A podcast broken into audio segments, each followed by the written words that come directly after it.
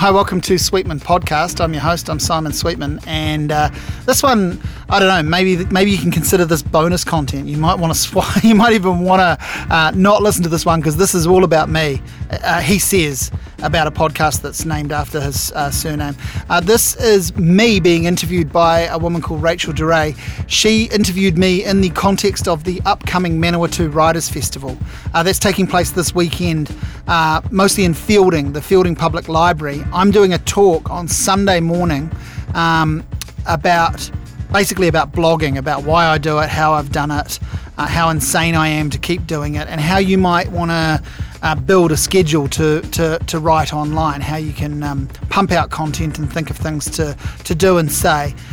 So Rachel interviewed me for uh, Manawatu Public Radio, or MPR as they are called, and um, this ran this interview already, and with their permission, I'm rerunning it. So that's the episode this week. You're just going to hear me being interviewed uh, about blogging, about writing. Of course, I talk about music, and I do. Uh, give a little plug to my upcoming poetry book, which I've mentioned a few times in the in the recent episodes, of course, because uh, that's part of my world at the moment. So uh, enjoy this, and if you don't, I don't mind. Um, I'll be back next week with an interview where I'm talking to someone. Uh, but for this week, this is me being interviewed by Rachel Doré for the Manawatu Writers Festival. This program was produced at and first aired on MPR Manawatu People's Radio, with support from New Zealand On Air. Kapai Irarangi Tamotu, MPR.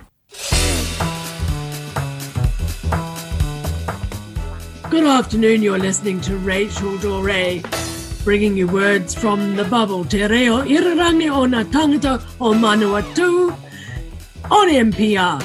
And today, I'm talking with someone in Wellington, Simon Sweetman, Simon, welcome. It's really hard, too hard to introduce you properly. not enough, not enough um, ways of covering up the bad things I've done. Is that it? Oh, well, you've done so much. Um, yeah. Um, a music journalist and reviewer. Yeah. I, usually just call myself a writer, and then that's turned into being a music writer and I'm I'm mostly okay with that. Although the job hardly exists anymore, um, so that's why I've always just said writer, and then that covers the fact that I do a bit of poetry and some stories and some creative things as well. So yeah, but I'm happy. I'm happy with whatever anyone wants to call me. Fair enough. Um, and I met you down at the Fringe. Um, yeah. Uh, so we and we've been discussing poetry and stuff but you are going to be one of the speakers at next month's Manawatu Writers Festival. Yeah, I'm looking forward to it. And actually, um, yeah, that is a title that uh, I, I, sh- I, should still wear the hat of as well, which is essentially a blogger, which some people think is uh, different and sometimes in a negative way from being any sort of writer or journalist. But it's actually just another version of both writing and journalism, I think. Or certainly that's how I've approached it? Well, certainly that's how what you contribute is. Because some people seem to think that blogging is about venting and ranting off the top of your head any old time on a roughly regular basis until you run out of ideas. And yeah, then, yeah. Yeah. And you get that. People who go off shall we say, half cocked, or mm. people who go off with the very best of intentions. But what do you do? Um, so I, I think you're the blogmeister. That's what you are. you're the blogmeister. um, people may not be aware of your website, Off the Tracks. Yep. Yep. Um, where you introduce people, well, you educate people actually it's an educative kind of site. You talk about music, you talk about poetry, you talk about what's going on in the world, not just in the arts, but politically. Um, your Facebook posts are thick and varied and rich. Uh, you, I can't believe that it's not a full time job for you being a master. yeah, it, it never was, and I don't, I don't know if it ever will be. Um, I used to always work um, in retail and in offices, and I've worked in childcare, um, and I was a stay-at-home dad for a long time. Um, I've always worked some sort of thing around it, um, and I've been a freelance journalist. I have my background is you know, I did for a long time file copy for newspapers and magazines, and, and I still talk on the radio and I host my own podcast. So, yeah, it's just all these various things kind of come together, and it's, it's all based around things I'm interested in, I guess. Your interests vary, though, and it's not just because there's interest and interest, isn't there? There are people who are yeah. interested in something and have a reaction or an opinion but you actually go into depth. You've got a wealth of knowledge on so many different levels. um, it's it's it's actually better explained probably as a misspent youth, just um, wasting my time before there was an internet, wasting my time reading magazines, books, watching any single movie I could find, basically the good and the bad, and uh, listening to devouring music I was interested in sport and all sorts of other things too. I was doing that, but but those were the things that really uh, kind of grabbed me. And I and I always wanted to be a writer. I always wanted to be a journalist, and I was interested in poetry from a fairly young age. And so all of those things are, are, are activities and uh, versions of an occupation that I've followed and and attempted.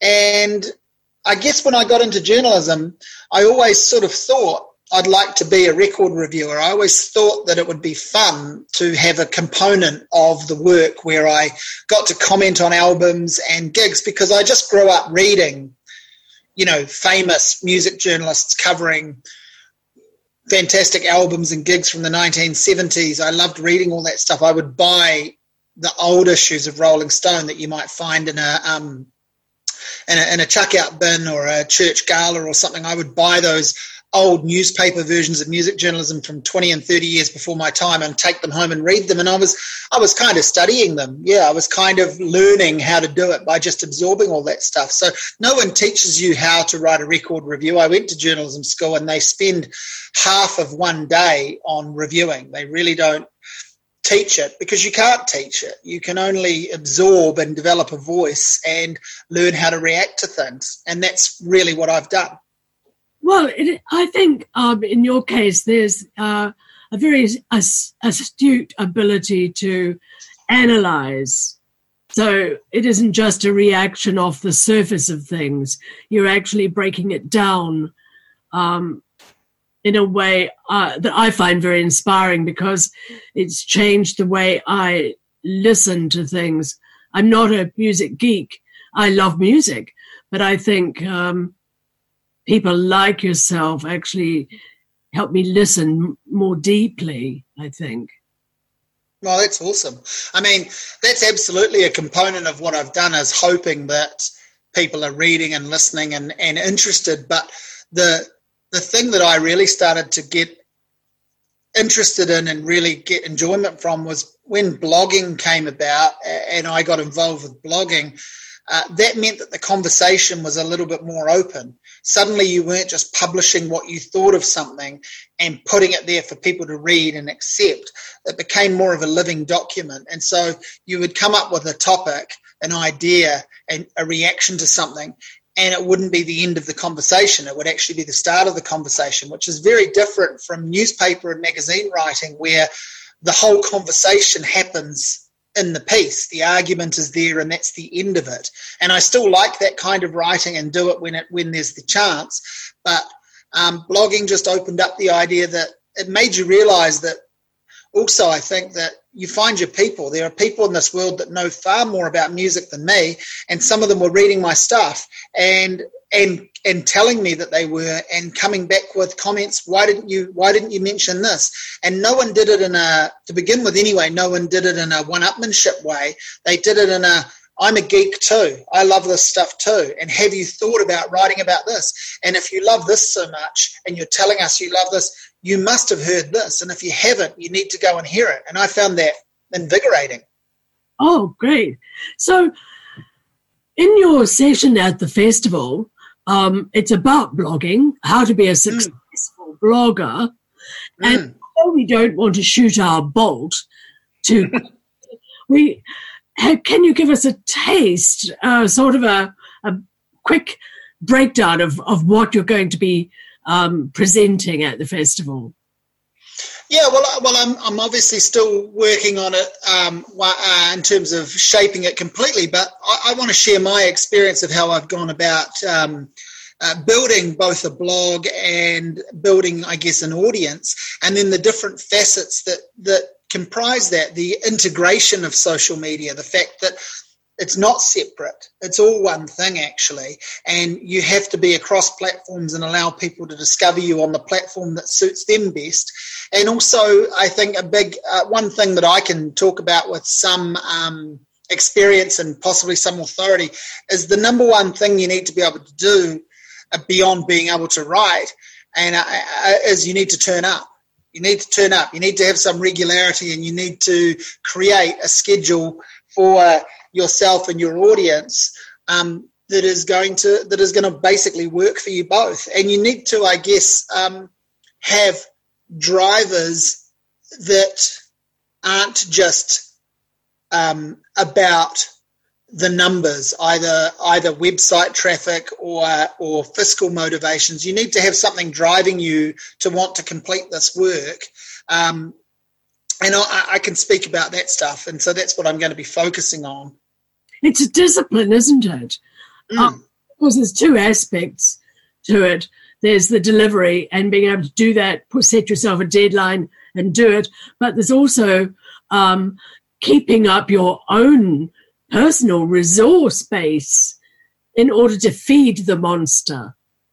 Yeah, very much so. I, I remember writing a, um, I can't remember which website asked me to do it, but a separate website asked me to do, when I was writing for Stuff for about nine years, I wrote a daily music blog.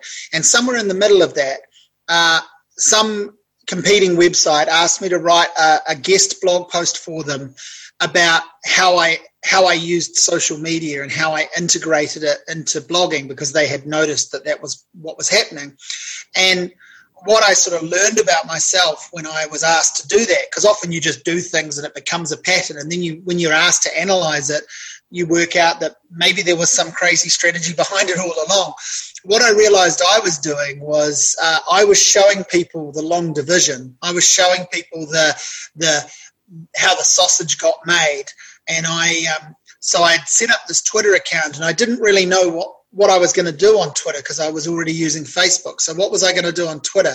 So my Twitter account, and I have never done this, and I wouldn't recommend anyone do this. But if you go all the way back to about 2010, you can basically see every single album I have listened to in that time, every film I've watched, and all the books I'm reading. So these sound like really prosaic, uninteresting tweets, and they really probably are. But what I noticed happened after a while was people people are smart, and so people went very quickly from asking me an annoyed question, "Why have you just written the name of Dave Dobbyn in his album?" to they started sharing their memories. They realized I was listening to that album and I must have liked it or been intrigued by it. So they started sharing their memories about a particular artist or when they first heard something. And they possibly didn't even know at the time that they were really helping me do my research. And in a way, I was helping them either do theirs or at least um, I was helping them along with their memories. And we built this sort of community together of people that were just fascinated by pop culture. And um, so, yeah, I wrote this blog post about that kind of that idea of doing the long division and showing it. And I feel like that's been a really and and I guess with my Facebook pages, it's a similar thing. I share articles, not just obviously you share your own work, but I realized very early on that if you just have a Facebook page and a Twitter account where you're pumping out your own blog, um, people are going to lose interest in that and it's a little bit narcissistic. So it's really really nice to share work other people have done. There's lots of different angles in the world and you can sometimes share a piece and offer some criticism on it. You can sometimes say you would have done it differently but it's just nice to share a range of uh, voices in this world and to share a range of opinions. And there are topics i've written for forever about many things, and I hope to continue to do that. But I can't cover everything. So there are topics that people have written about far better than me. There are also topics that I didn't know about or albums I didn't know about that I've learned a lot, and I want to share those as well. So I started to, yeah, build this kind of social media idea that I would share my inner workings, my uh, and and really, I guess the downside to that is I built a little bit of a rod for my back in that I feel like anything I experience culturally, I need to share. And um, and I wouldn't really recommend anyone sort of uh, forensically unpack that or psychologically unpack that. But but uh, but you know that, that, that's that that's the person I've built myself into is that I want to share these things with people and see what they think too. So a simple thing now on Facebook, I will anytime I watch a movie, I will just put up that I'm watching it. And that's all I will say. I won't offer any commentary on it. I'll share a link to the title and I'll say, watching this. Now, it might be a film that I have watched several times, and it, or it might be an advanced copy of a movie that's yet to be released in a cinema or online, and I've been sent an re- actual review copy of it. And it's really interesting to see people sharing their memories and their insights into it. I, I just, I just really enjoy that. It also sounds as if you are likely to build up quite a bank of shared experiences, incoming, outgoing, mingling it together. Is there a novel or a autobiography in there somewhere? That's uh, I don't. I, yeah, I don't know. I don't think I've got the. Uh, frankly, I don't think I've got the talent to write a novel. I don't think I have the discipline to concentrate on that one topic for long enough either. Um, at best, I mean, what what I've also learned over the years too. I think like it's possibly important to talk about for me to talk about the the poetry angle because my my poems are really just stories, and I sometimes think that I call them poems to to really just annoy people who have a particular idea what a poem is. I'm not trying to be an anti poet. I'm not trying to annoy people, but I get the feeling some people would argue that's not a poem. And again, that's why I sort of come back to the idea that I'm just a writer. I'm just someone who wants to write. And I, I find it really interesting to experiment with, with forms. And I've started doing, I realized that actually I, I really had a reaction to the, um, what was that movie that came out um, recently? A Star Is Born, the remake of that. And I really didn't like the film, and I really just didn't want to write a film review saying that I didn't like it. So I wrote a poem, and I called the poem "Film Review of A Star Is Born," and it is basically my thoughts that I would have structured into a film review, but instead I broke it up in lines and I turned it into a poem.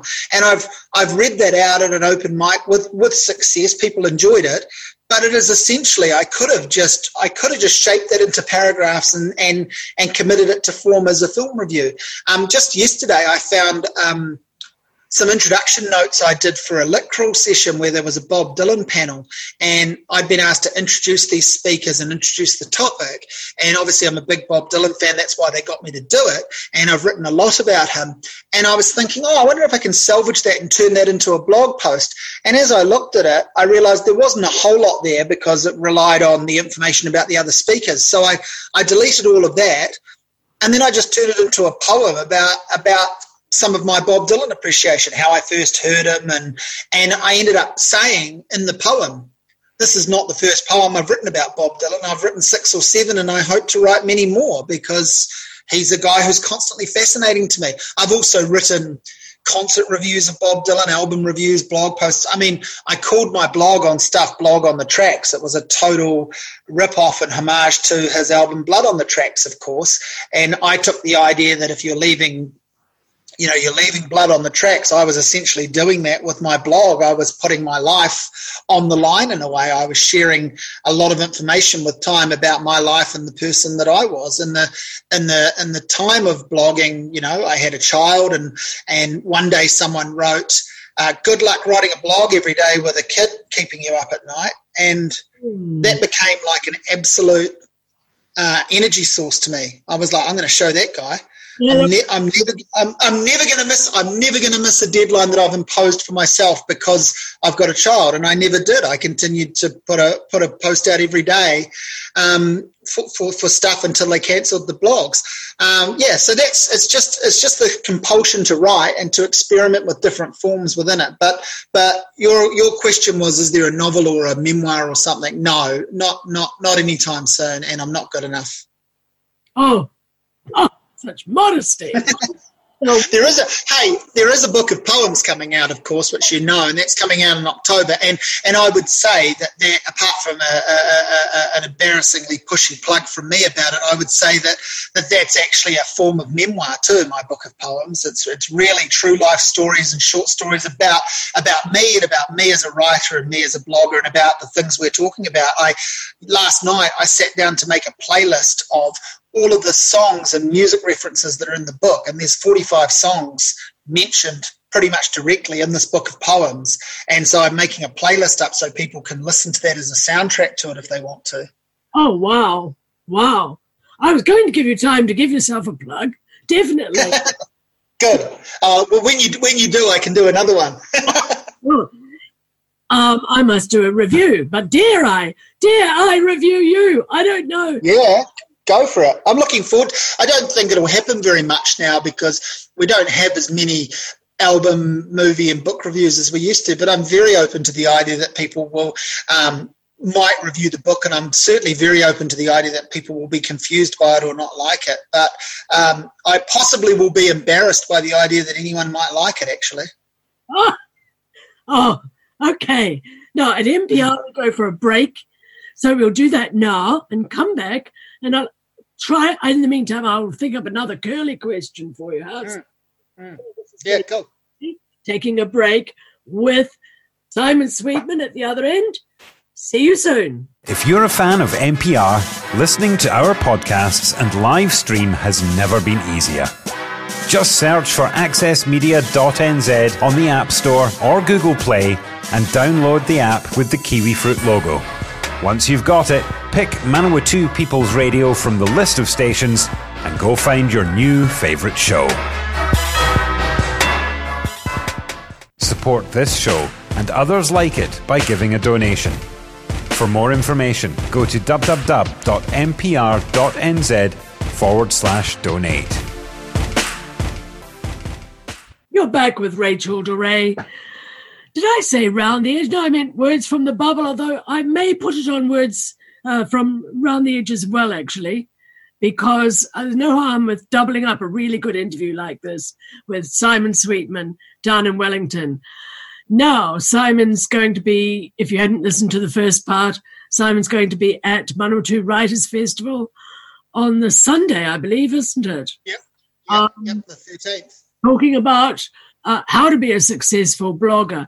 Now, blogging, would you say blogging is a, a good blogger is a bit of an essayist? Would you say? I think that's a really, yeah, I think that's a really good way to look at it. And I think that's what blogs have really finally found their form in and, and, and morphed into. And if you go to sites like Medium, where people can basically publish long form essays that wouldn't make it into a newspaper anymore, but might have 30 years ago. That's essentially where blogs are going uh, and have and have been at for a while. You know, to go back to what you said at the start about, or and I sort of referenced the idea that blogging was seen as a weaker form of journalism. I think one of the things we've got to remember is is there is a competitive aspect, and often when you when you hear blogs being mentioned and you hear them being mentioned in a derogatory fashion, it's usually TV, radio broadcasters or, or print journalists that are discussing the blog as a weaker form. And many of those people actually have gone on to have their own blogs as part of their work, of course. But yeah, it's a, it's it's this funny thing. I, I still think of I still think of blogging as a mixture of journalism and creative writing. It's a real mixture of essayism and some some blogs are very journalistic in their approach. My, mine is not, although now with my site off the tracks.co.nz, I am publishing regularly um, reviews. So that's the journalistic component and occasionally essays. But I'm also publishing short little micro blogs. You've got to keep thinking of ways to entertain an audience and entertain yourself. So a couple of years ago, I started doing a thing called Stubs, where I collect all the ticket stubs from shows I've been to. I take a photo of the ticket stub and I kind of do like a, a really short capsule review not so much of the event, but just just my memory of it and what happened. Like maybe I've already reviewed the event, so I can just paste a link to that review, and it's sort of a way of reminding people again of of all the work you've done, all the things you've gone to, all the experiences. So when I decided to write a poem about Bob Dylan, it's because I've been and seen him five times, and I've been listening to him since I was twelve or whatever, and so it's a way of sharing, yeah, resharing and repurposing that work and finding ways to keep your audience engaged is the big thing. Yeah, totally. Just and some things don't fly and some things do. And some things find their find their groove for a while and then sometimes I just get really, I've been really stubborn with a couple of things and decided to just follow them through. The initial thing that I started on off the tracks was a thing called the vinyl countdown, which I thought was a really fun idea. I was going to start it at 2000. It seemed like the right number to start at. And I was going to count backwards through my record collection. And the idea was, you know, you would never get a magazine or a newspaper publishing old record reviews of really cool things, unless they happen to be reissued as a as a product with new tracks. Uh, but why why not talk about an album that came out in 1986 or an album that came out in 1967? In some cases, I might have only just heard it for the first time. In other cases, it might be an album I've known my entire life. And so I started just randomly going through my record shelves, picking an album, putting it on and having a listen to it, sometimes I just look at the record cover and I would have a memory of when I was nine years old and I first heard it. Maybe it belonged to my parents and I've now got their copy of it. Um, and so that, that sort of started in earnest as the vinyl countdown. Every now and then I'd write a new post. Well, for a while that became a real sort of albatross. I got to about 600, uh, probably got to about 1,200 posts and thought, this is over many years, and I thought, God, I really have to see this through.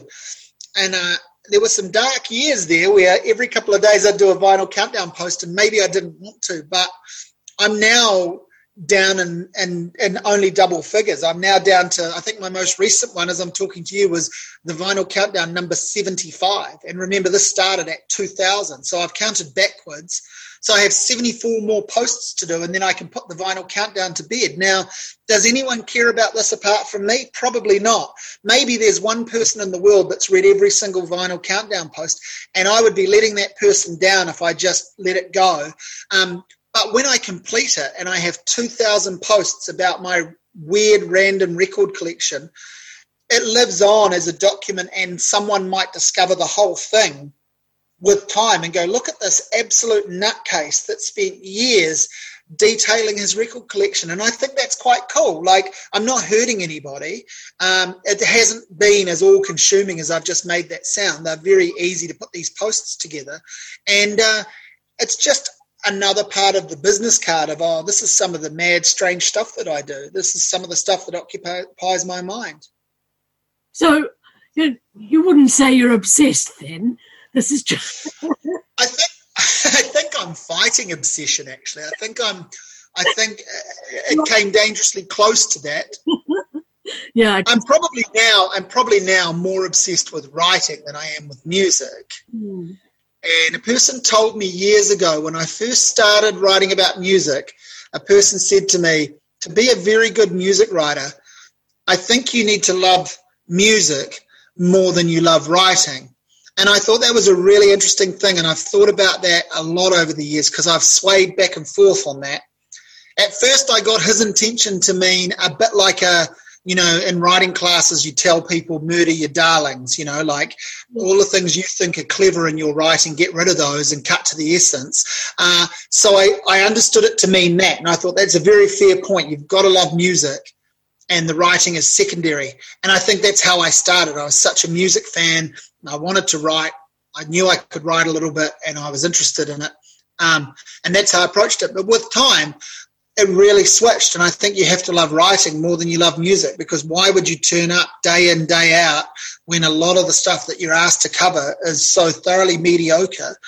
And you have to still try and make it interesting for yourself and for an audience. So then it became, ah, oh, actually I love writing more than I love music. And just recently looking at things like finishing off this vinyl countdown series, I'm now excited by the finite possibilities. There are 74 more posts to go, and I have more records than that to cover. So I need to start making some decisions. What things have I forgotten to write about?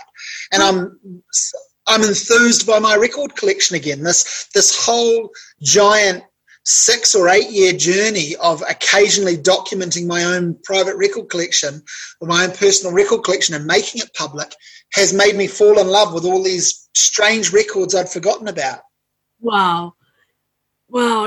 I'm having a moment of nostalgia thinking all the World Record Club collection that I lost. That's a terrible thing. Right. Yeah when you get divorced, someone usually ends up divorced from their record collection. Yes, yes. Well, and it's funny. I'm. I feel like a little bit of a vulture because my record collection is is part brand new and part secondhand. Like most record collectors, I I still go out and buy brand new albums, but I also have collected up all manner of secondhand. And so, one of the things that the vinyl countdown has allowed me to do is is not just write about the music, write about it, the music as artifact. And I find it really interesting the inscriptions that are on records, the the things that I've been that I've been given or that I've gone and bought from a store. And you feel like you're eavesdropping on private conversations or you're looking through someone else's photo album.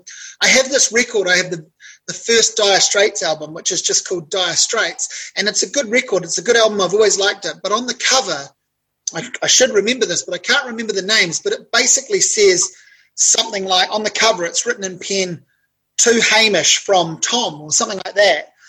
And a friend of mine who was around here said, when I got it, he said that is a perfect record for a man to have given another man in 1978, which is when it came out. And I just thought that's a that's a wonderful little observation and I'm going to write about that. So that's what that post is about on the Vinyl Countdown. It isn't. It isn't. It isn't just another post saying Mark Knopfler's a great guitarist and listen to the solo and Sultans of Swing. We all know that.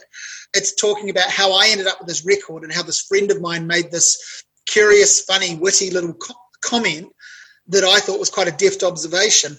And to me, that's that's the reason I still own that on record when I could just play it on YouTube or Spotify.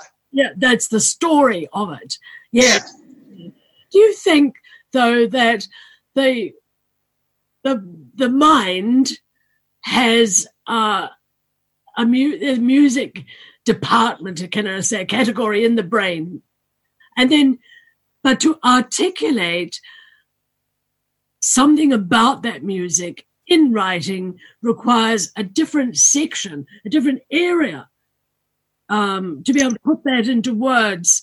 So people can say, why write about it when you just listen to it? Something happens in the articulation of it. And then people yeah. reading or listening to your words can do it in reverse and go back and revisit the music. Do you think that is what your writing contributes?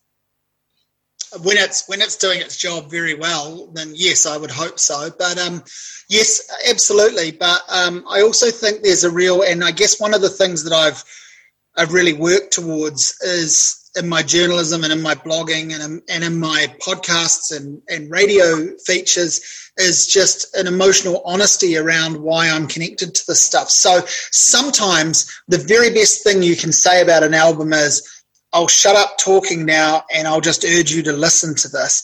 And what blogging has enabled people to do is share a link to a track, share a link to other reviews that are gushing. Like if you suddenly run out of words, that's, I, I sort of think the best thing that can happen when you're writing about music is you run out of words. Oh, right. Because if you say too much, if you say too much, you've spoiled it. If you say too much, you're thinking too much. And if you say too much, people get bored with the idea of uh, of actually checking out the record. So sometimes a simple link to a soundbite from it and a rave review from someone else who carries more credibility in that area can actually be the honest and correct approach to do. And and blogging allowed that to happen. Newspaper reviews you couldn't do that. You had to fill your copy and hand it in, and that was that. And all of these things are interesting. They require different sort of processes and different sets of skills that you pick up along the way. But at the end of the day, you are trying to promote a love of something and an interest in something. And sometimes that can be um, explored through the fact that you're very unhappy with a particular mm. album or a particular style or product. And you can, these get construed as purely negative reviews, and people think, why did you bother?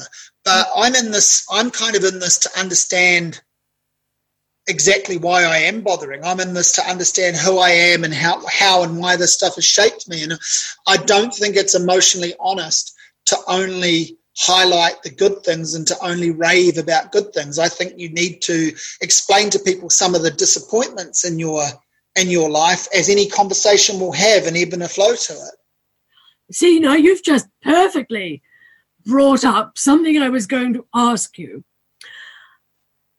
I heard somewhere, and I've read a couple of your older reviews that that were evidence that you can, you are, you, Simon Sweetman, are being quite cutting when mm-hmm. you like something, and particularly if it's a band touring or or something like that, where they no longer measure up to what they were before, where they've somehow yep disappointed and you don't stint.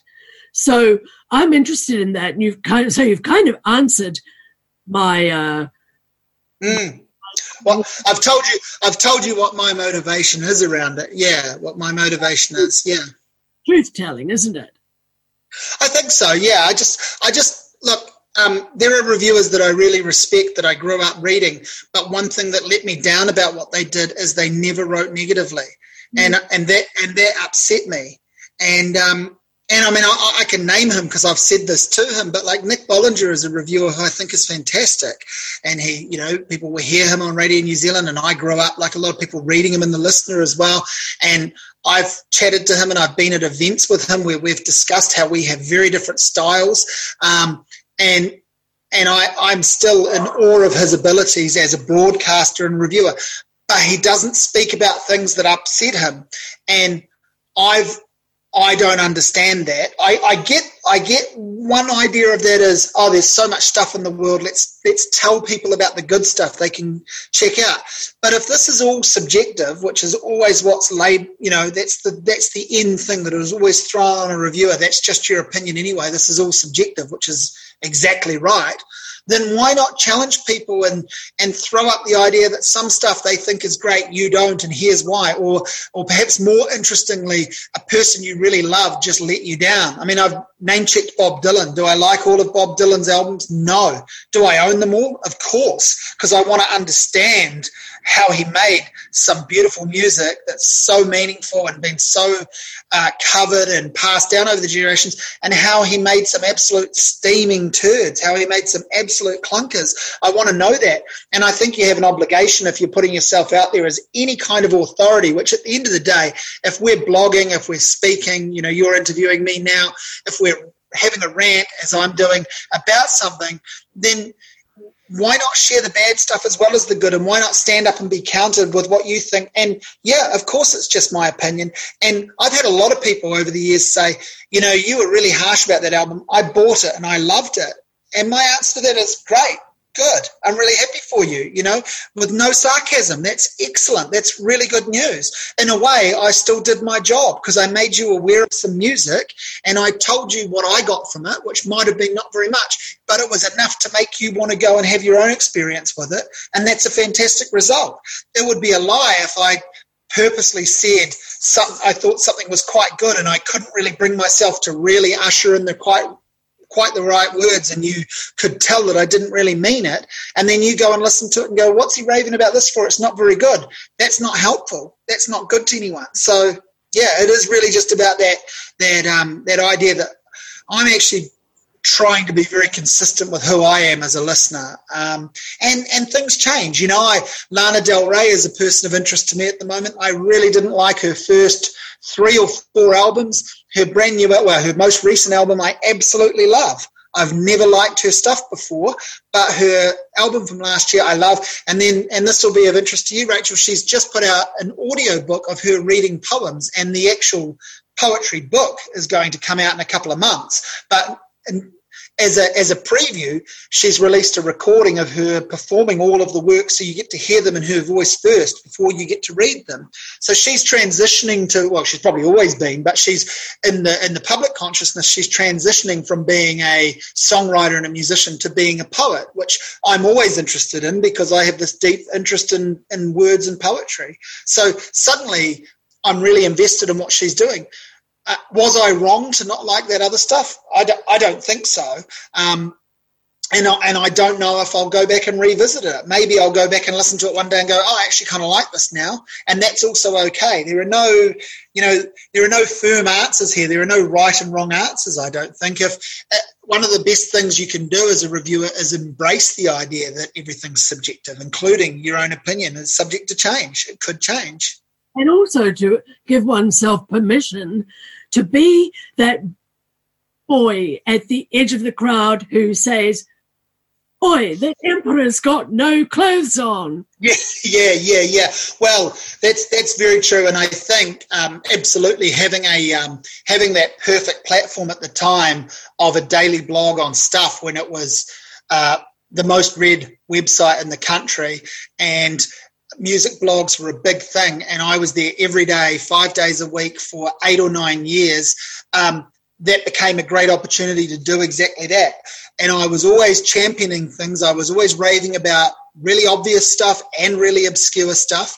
And yet I was also having a rant about things that I thought just didn't measure up. Now, there have been whole books written about the human psychology that we are more drawn to negative thought. So anyone saying oh, you're just always negative. They only knew that because that's what they were reading. So they were complicit in that arrangement. They were actually drawn to that stuff, um, like you know, like like flies to honey or whatever. They were they were pulled into that, and um, and you know, if they chose to not read the positive stuff, I couldn't do anything about that. I could just write more positive stuff, but my main goal was was just to write what I believed. It didn't. I never I never thought, oh, I've written two negative blogs in a row. I better write a positive one.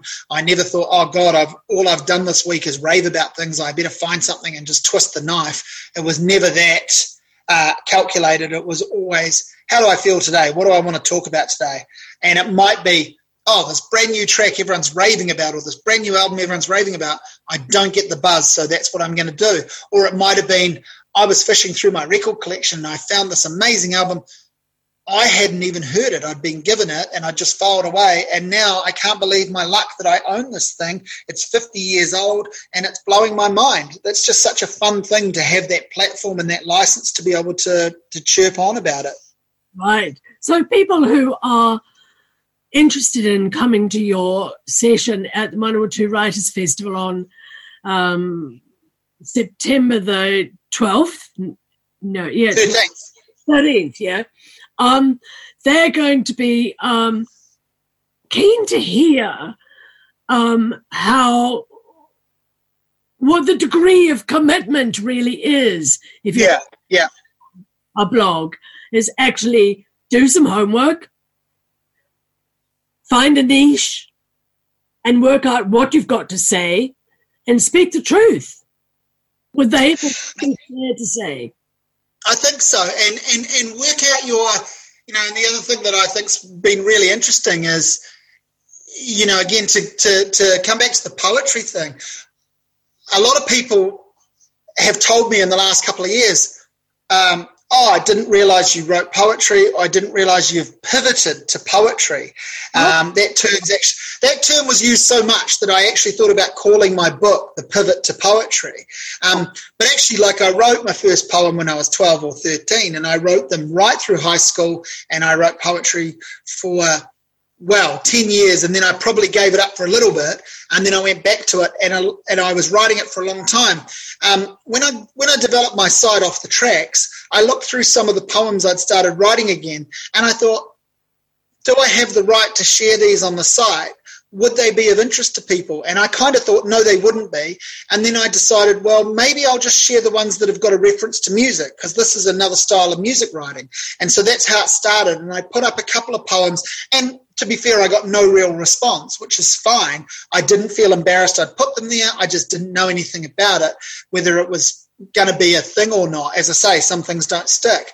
I've carried on publishing, and I, and it's it's urged me to write a lot more poetry in the last few years. And I might put a poem up every day or two, um, and and then I might go a week without doing one. But I started sharing the poems on Facebook, and that got people interested in it. And I, and I have to say, I mean, that's the real reason I've got a book coming out is through sharing the poems on the blog and on Facebook. That that got the publishers interested in talking to me and saying, "Have you ever thought about doing a book?" And I said, "Yeah, I thought about doing a book back when no one would publish me, and if I put it out, I'd be more mortified by it and embarrassed. I'm glad I never did it."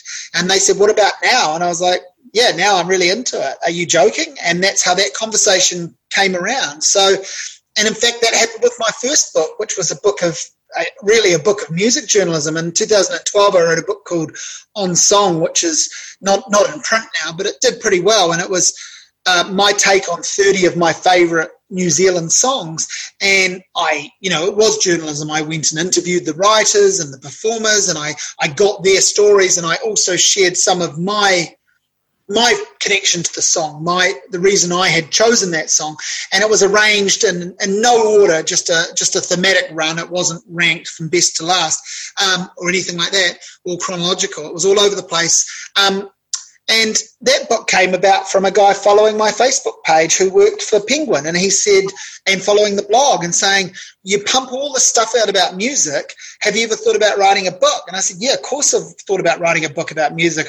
One day I want to write a book about Lou Reed. One day I want to, you know, write a book about Bob Dylan. I have all these thoughts. And he said, Have you ever thought about doing this? And I said, Not really, but are you asking me if I'd like to do it? And he's like, we would like you to write this book. You can you can totally buy in on it and have some shape, but we sort of thought this would be the list of songs to begin with. And I looked at it and I thought, I'm happy to write that kind of book, but I don't actually like some of those songs. So we then went back and forth about well, how much how much involvement can I have in it? How much ownership can I have over this project?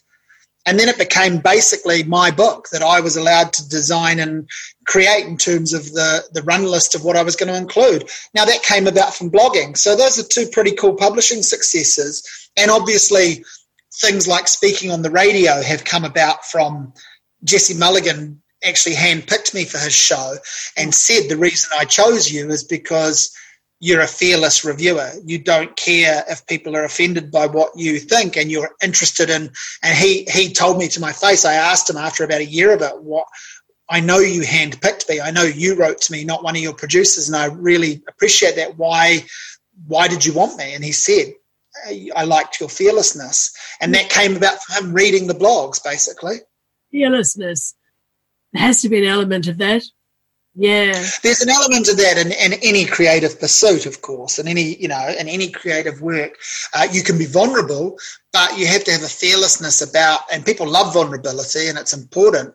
And, um, and I think maybe I'll get to show some of that by releasing this book of poems, I think perhaps. Um, but, uh, yeah, you have to have a fearlessness in your, in your desire to put yourself out there.